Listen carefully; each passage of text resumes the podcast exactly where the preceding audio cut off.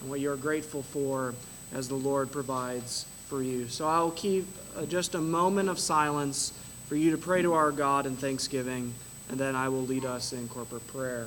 Will you pray with me?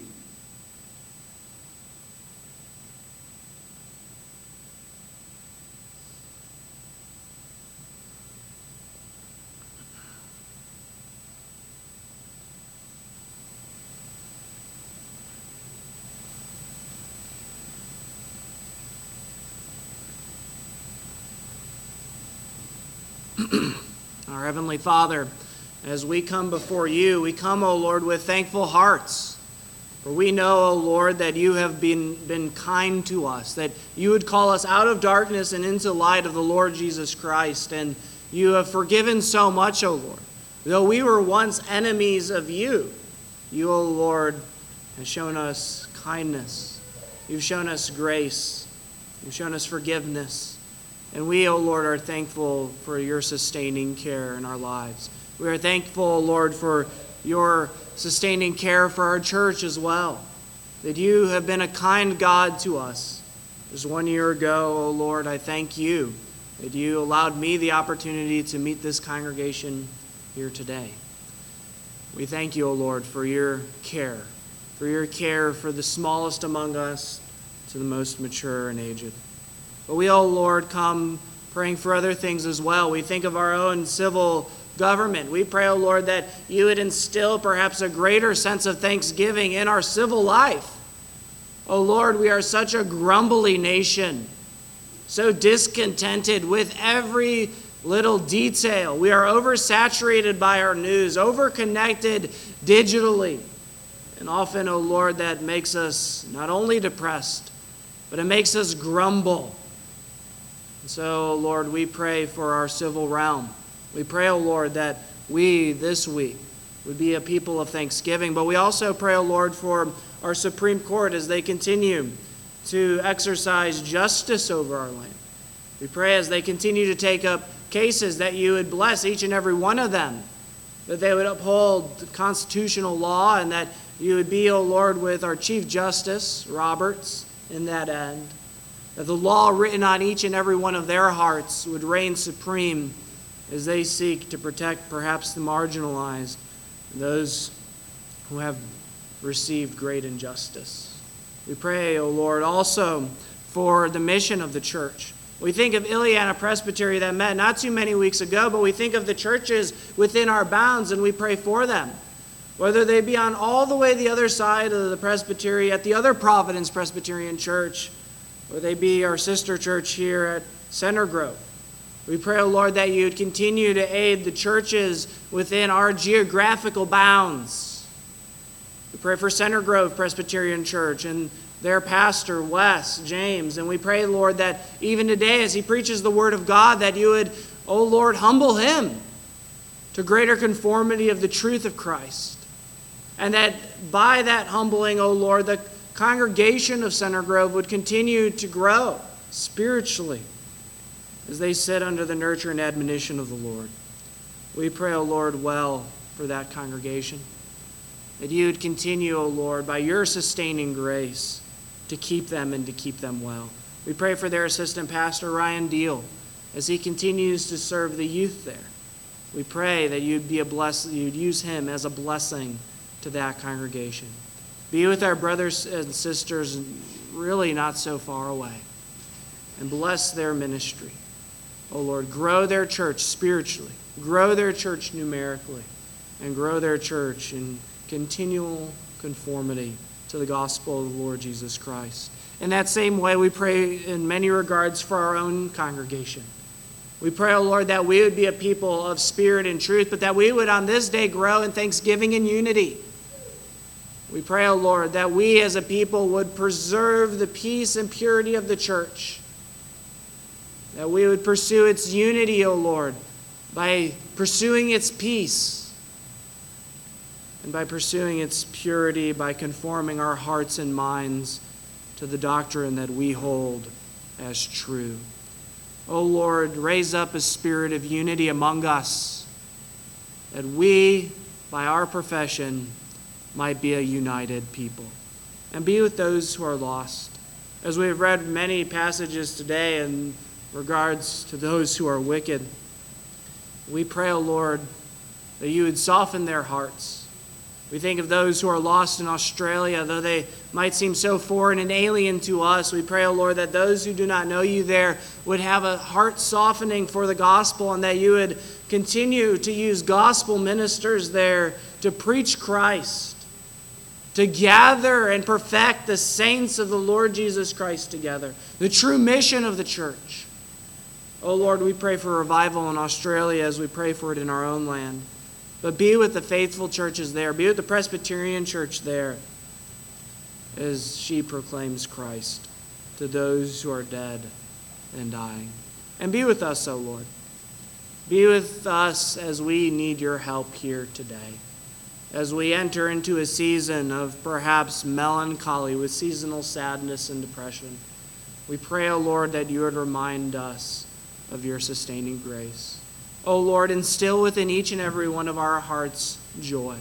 For those who are ailing within our congregation today, perhaps silently without any public display of letting anyone know, we pray, O oh Lord, that you would be kind to them.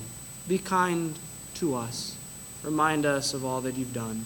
We pray all of this in Jesus' holy name. Amen. I invite you to turn with me into the Gospel of Luke the Gospel of Luke.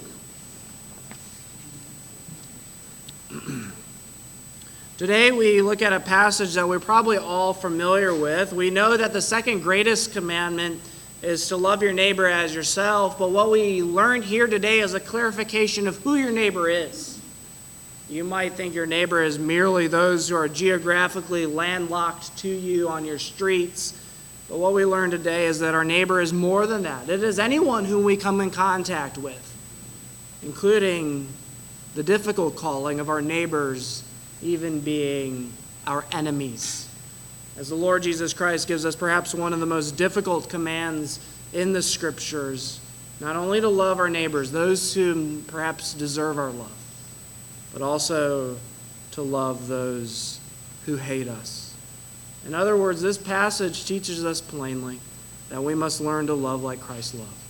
That's what Christ calls us to do, not to love in a way that he himself has not loved. Stand now as we hear from Luke chapter 6, picking up in verse 27. But I say to you who hear, love your enemies, do good to those who hate you. Bless those who curse you. Pray for those who abuse you. To the one who strikes you on the cheek, offer the other also. And from one who takes your cloak, do not withhold your tunic either. Give to everyone who begs from you, and from one who takes away your goods, do not demand them back. Excuse me. And as you wish that others would do to you, do so to them. If you love those who love you, what benefit is that to you? For even sinners love those who love them. And if you do good, do good to those who do good to you. What benefit is that to you? For even sinners do the same. And if you lend to those whom you expect to receive, what credit is that to you? Even sinners lend to sinners and get back the same amount.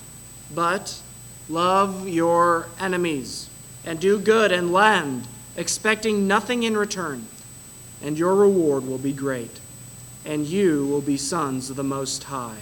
For he is kind to ungrateful, the ungrateful and the evil. Be merciful, even as your Father is merciful. The grass withers and the flower fades, but the word of the Lord stands forever. You may be seated. We pick up perhaps on the heels of last week, you might be wondering why these sermons are in parts. It's because there was a large section of Scripture that I anticipated to preach in one fell swoop. It had been like 30, 40 verses, and I decided that I could do no justice to this whole passage if I did that. And so I broke it into four parts. And this is the second part of one great scene as Jesus calls his disciples to himself. The 12 who would become apostles, this is all one large scene. He goes down from that calling to preach to those who are among them and to teach and train his disciples. And one of the first things that he does in training them is calling them to the blessed life. That's what we heard a few weeks ago.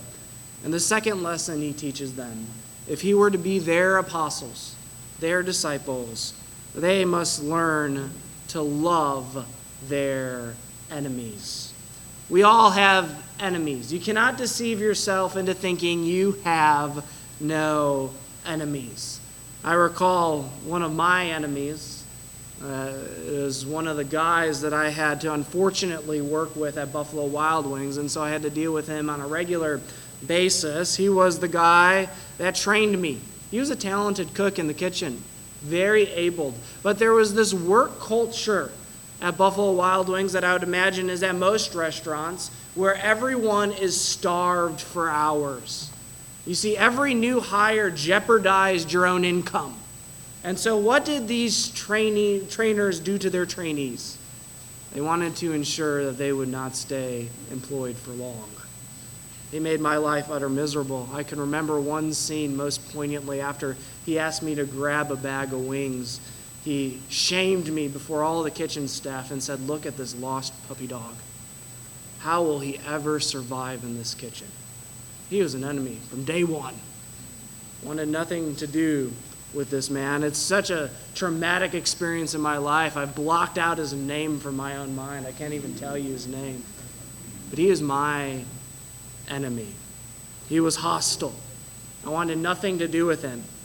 And in this passage, if I would have recalled it at this time, at that time, I would have found it immensely difficult. I was called to love him.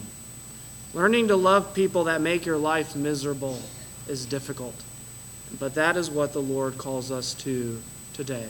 Jesus calls us to love the most difficult people in our lives, those who are our actual enemies. He encourages us to love those who hate us. As the crowd hears this message, as Jesus gathers them in, they are expecting to be healed. They are expecting a good news, a good message. They are likely not expecting this one. Those who are there must learn to love one another. You're reminded just a few weeks ago that those who were in the crowd to receive this message were actually enemies of one another. From those who are from Tyre and Sidon, those who are from Jerusalem and Israel, they were enemies. You remember Josephus saying they were the bitterest of enemies at the time that the Lord Jesus was ministering to them. They wanted nothing to do with one another. They were Republicans and Democrats. They hated one another. And yet Jesus calls them to love. I don't know about you, but do you find it easy to love people? I sometimes find it easy to love even those who deserve my love. I'm not the perfect, most loving man. Caring for my family and my friends, I often do so in an incomplete manner. My love even has its limits for those who I love. It's difficult to love. Love is not the easiest thing in the human experience, and you all know that. But how much more difficult is it to love those who hate us? My natural, the man on the inside, the old man within me, the man in the basement, wants to repay evil for evil. As we read the proverb today, as ruling elder Lawler said those great words do not delight in the downfall of your enemies how often have you delighted in the downfall of your enemies? We tend to. We tend to long for it. The dopamine hit that our minds experience when those who deserve what they get get it. And yet today, we are called to love like Christ. That's the main idea. Love like Christ. How does Christ love? Well, first, we've said it about a hundred times already. You love your enemies. You love your enemies. Look at verse 27 with me. But I say to you who hear, love your enemies and do good to those who hate you. we first have to define two great ideas in this passage. What does Jesus mean by love? We have to caveat that as you'd all like to. And we have to learn who is our enemy. Who is Jesus talking about? We have to know what Jesus means by love and who is our enemy. I'm sure you are all hoping in your uncomfortably metal chairs that I caveat this to death so that you don't have to love any of your actual enemies. But what does love mean here? Jesus, Jesus uses that famous word, probably one of the only Greek words that you know. It's agape. He does not choose in this passage to use storge. There are four Greek words for love. He doesn't use storge, which is a natural love. This is the love that I have for my children. It's natural, it comes to me naturally. As Henry came into this world, as I saw him for the first time, there's a natural, whelming love. That's a storge love. He doesn't call us to love our enemies naturally, nor does he call us to love our enemies, that second Greek word for love, eros. This is the romantic love, the love I have for my wife. Doesn't thank the Lord, he doesn't call us to love our enemies in that way. He doesn't call us to love them naturally like your children. So there are caveats here, right? You don't have to love your enemies like you love your children. You don't have to love your enemies like you love your wife. And the third one the Lord could have chosen was philia. This is a kinship love, a friendship love. You don't even have to love your friend, your enemies like your friends. Great news, the caveats are here. You don't have to love your enemies like any of those ways. Instead, you have to love your enemies with an agape love. An agape love is not natural. It is not romantic. It is not kindred. It is unconditional. It is loving despite. You don't fall into this kind of love. You choose this kind of love. This kind of love doesn't necessarily need to be bound up with your emotions. You might think of love so carnally that it has to, you have to feel love for your enemies. No. What we learn in this passage is that Jesus is saying that you have to love your enemies actionably not mere, not, not emotionally, but actionably. That is the choice that each one of us has to make the agape love, an unconditional choice that we love our enemies. But who are our enemies? You got love, you got the caveats. You don't have to love your enemies like your children, wife, or friend. But who are your enemies? You probably want me to narrow that one like I narrowed the last category. Probably more than the last category. But it is generic and broad. Every enemy that you have. It could apply to sports teams. I'm a White Sox fan, and so I'm to love my enemies. I do to my own home. But it is also personal enemies, religious enemies, political enemies. The Lord calls us to agape love all of them. It goes on in this passage in verse 28 as you look down, Jesus actually defines your enemies for you so you don't have to. You don't have to leave it up to imagination. Verse 28 Bless those who curse you, pray for those who abuse you. To the one who strikes you on the cheek, offer also the other one. To those who take your cloak, give them your tunic. Give everyone who begs of you. And from the one who takes away your goods. Do not demand them back. Jesus outlines your enemies here those who hate you, those who hate you, those who want to see your demise, those who want to see you destroyed, those who curse you, those who desire the misfortune of their deities upon you. They curse you, they want you to, to have demise. To those who abuse you, to those who check you. You think of those who strike on the other cheek. This isn't fighting. In the ancient world, to be slapped was disgraceful. You know, if, you, if, I, if one of you came up and slapped me, you know, like Will Smith during a few years ago, that wasn't a fight. It was disgraceful, right? We all had outrage for it. That's the kind of idea here. When you are disgraced publicly, turn your cheek and let them disgrace you further for those who steal and rob from you. Do not demand it back. There is a progression here for our enemies. To do those to do good to those who hate you. We're called to love with our actions and to do good to those who wrong us. We are not to be petty and to undermine them.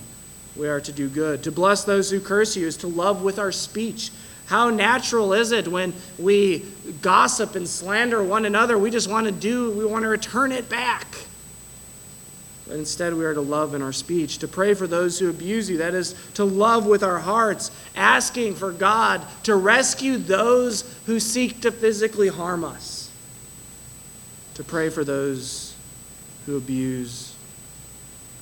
And then we see all those three things words, actions, and prayer for those who hate us.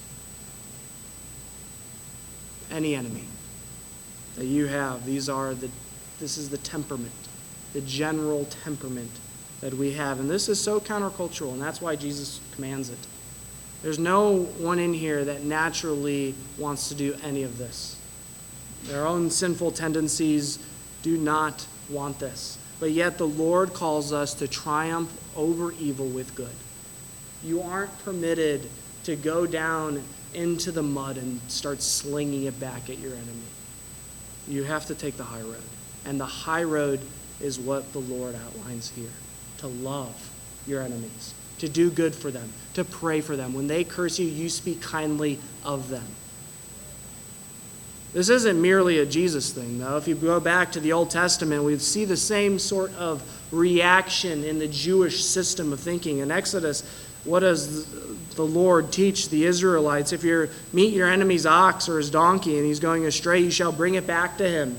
In Proverbs, and just another passage later, it says, If your enemy is hungry, give him bread to eat, and if he is thirsty, give him drink, water to drink.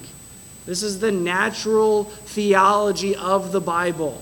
How do we treat those who hate us? We love them. We love them with an agape love, whether it be private or public we are called to love our enemies, whether it be general or specific, whether it be companies, politicians, reckless drivers, dictators, or terrorists. There is a call for love. It's very general and out there. But perhaps it could be your demeaning boss, your scheming coworkers, your angry neighbors, your hostile spouses, your former friends. Called to love. Ambrose said this once in the fourth century that Christian is called to love, to trade love, or to offer love for hostility, benevolence for hatred, prayer for curses, and help for the persecution that they receive. Ambrose is right. But why? Why are we called to love our enemies?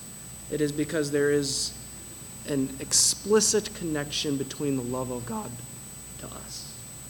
Why are we called to love our enemies? Because God loves you, and you were his enemy. The Lord Jesus Christ took on human flesh in the midst of a bunch of enemies and chose to call them to himself. Why do you love your enemy? It is because God loves you when you were his enemy. He chose to die for you, his humanity crucified, that you might have life in him. In other words, why we are called to love our enemies is to display the love of God that He has already offered to us. We were all enemies, unredeemable in our sin, and the Lord called us to Himself. And what better way then, when we're thinking of the gospel of the Lord Jesus Christ, to share it not only with our words, but with our actions of love associated with them? It goes a long way. How good are you at loving your enemy? When's the last time you have done any of these things for your enemies? When have you loved them?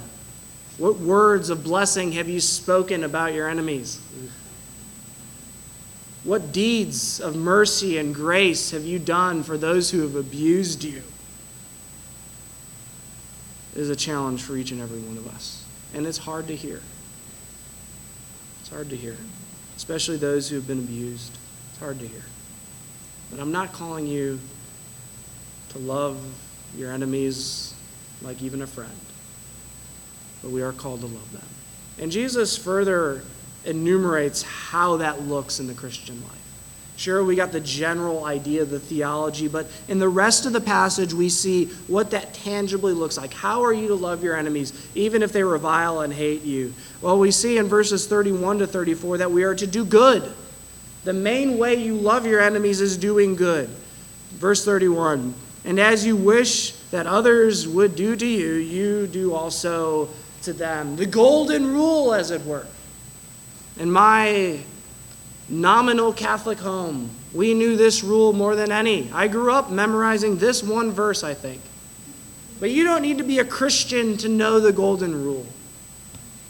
Dale Ralph Davis, one of my favorite contemporary preachers, says every pagan Tom, Dick, and Harry and Harriet knows this one. It's a good old rule. It's a good old boy system. Do good, treat others how they, how you yourself want to be treated. The problem is, as we read that one verse, we forget the rest of the verses around it. Even the pagans use this verse.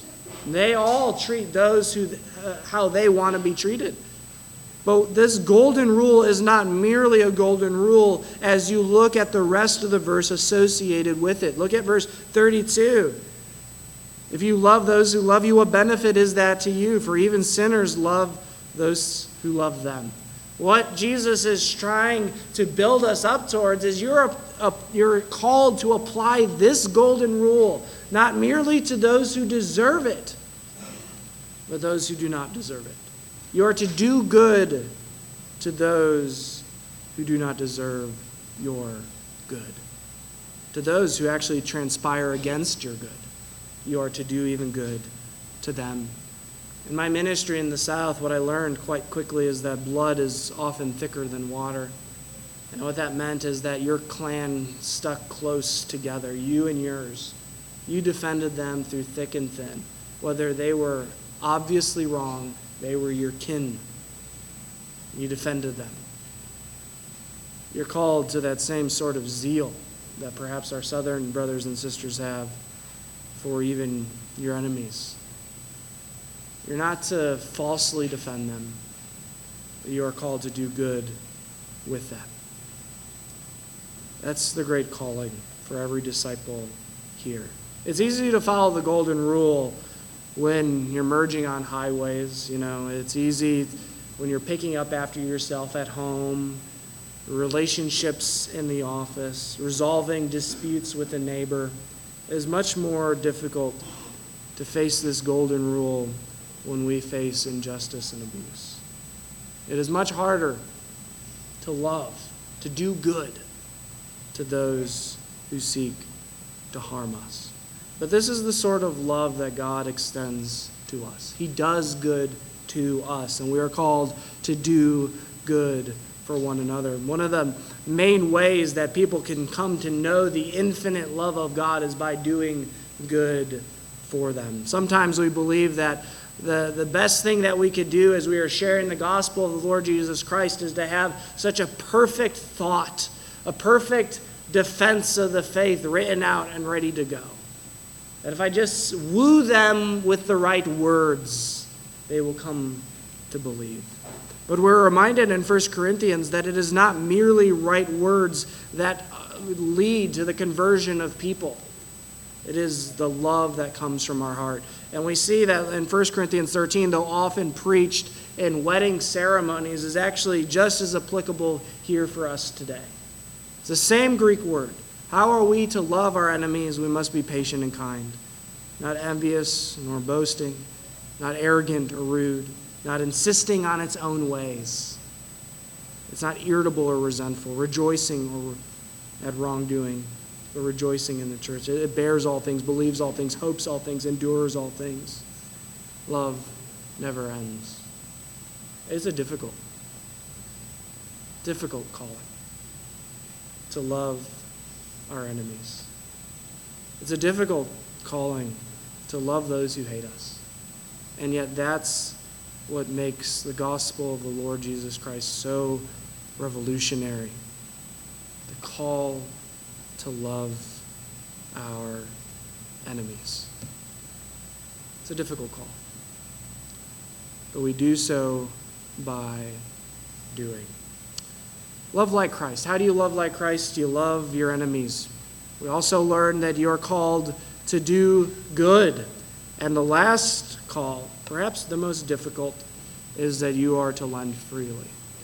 You see, most of our relationships are gives and takes. But what we see in this last point is that we are to lend and give freely. Look down at verse 35. It's an inclusio of sorts.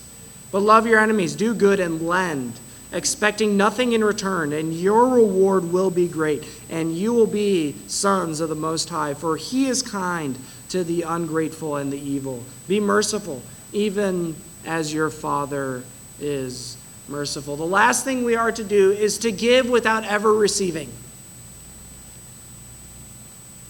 Sometimes our love for one another is so reciprocal we must have exchangement of goods. I give you my love, you give me your love back. But what Jesus says, you must offer your love to your enemies with the anticipation of it never coming back to you. You must love unconditionally. Don't expect for those who are your enemies to ever pay you back. It's an act of mercy that the Christian is called towards. It's this inward disposition of being merciful to all men. I have a friend who is a boiler maker, and he has one of the largest hearts I know. Oddly enough, uh, he was a drug dealer in high school, but he's a boiler maker now. No longer selling drugs, but large heart. Large heart. Uh, during the summer, he works 70 to 90 hours a week uh, in, those boiler, um, in, in those boilers. Uh, they usually turn off the boilers in the summer, and they only have so many days to work on them before they must launch back up because time is money. And so he works just crazy hours. And as a tradesman, I mean, golly, his checks are just, whew, they, they blow any of ours out just in that time frame. He, he's unemployed for some of that after, but I mean, he just takes home a decent amount. And he can't spend it because he's working 90 hours a week.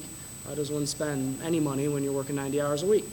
So it just accumulates. And his large heart, I've, I've seen him on many occasions just freely give, much more liberally than I, I give, I'll tell you that.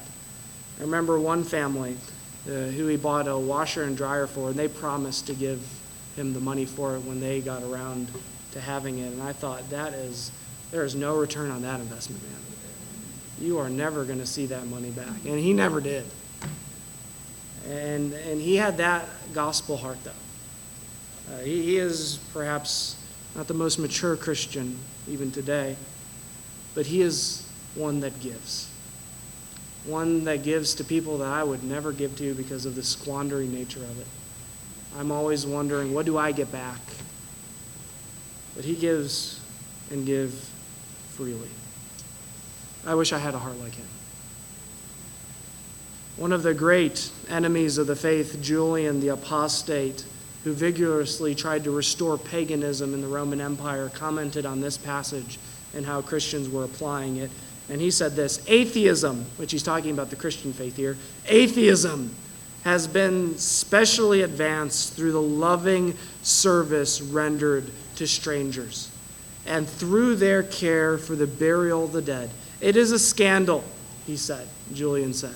It is a scandal that not a single Jew is a beggar, and that the godless Galileans, the Christians, care not only for their own poor, but for ours as well, while those who belong to us look in vain for our help, and we cannot render it to them. That is the type of love in the early church that even Christians would bury the dead of pagan idolaters in order to advance the gospel of the Lord Jesus Christ. And that is the calling for us here today to lend freely. I don't even know how many early church Christians got a thank you note from those pagans who they offered to bury their dead for. But that is the Christian way. One of the reasons the Christian faith ignited the ancient Roman world is because of these sorts of principles. How does one combat those who love their enemies? They cannot. And that is the Christ love that we are to show one another. When I was at Buffalo Wild Wings, I had many enemies. It was a cutthroat system. It's a cutthroat system that you sought after your own good and no one else's. But I wish if I could go back, I could better eternalize this policy of Christ. There were times that I was kind to my nasty coworkers, even to the cruel ones. But I wish I was more of a friend or more of a loving uh, person to them when they were so vile to me. Maybe I would have looked a little different. Jesus Christ calls us to this because this is what makes us different. It's one of the first things he teaches his disciples for a reason. It is because this is what will show the world the love of God. Loving those who are cruel, loving those who are nasty, loving those who we naturally want to take vengeance upon, and instead sharing the love of Christ. So that's my calling for you on this Thanksgiving week. Love those who hate you. Love those who curse you. Love those who persecute you. Love those who abuse you, who, who shame you publicly. Because that is the gospel that the Lord calls us to wield, both word and action. Word and deed. Love your enemy. Let us close in prayer. Our Heavenly Father, we thank you, O Lord, for this gospel. Though difficult as it may be, O Lord, I can't fathom the various injustices that many of us have experienced in this congregation, but I do know the principle that you've called us. You've called us to love. May we, O Lord, exemplify that love that you have given to us by loving all. It's in Jesus Christ's name we pray. Amen.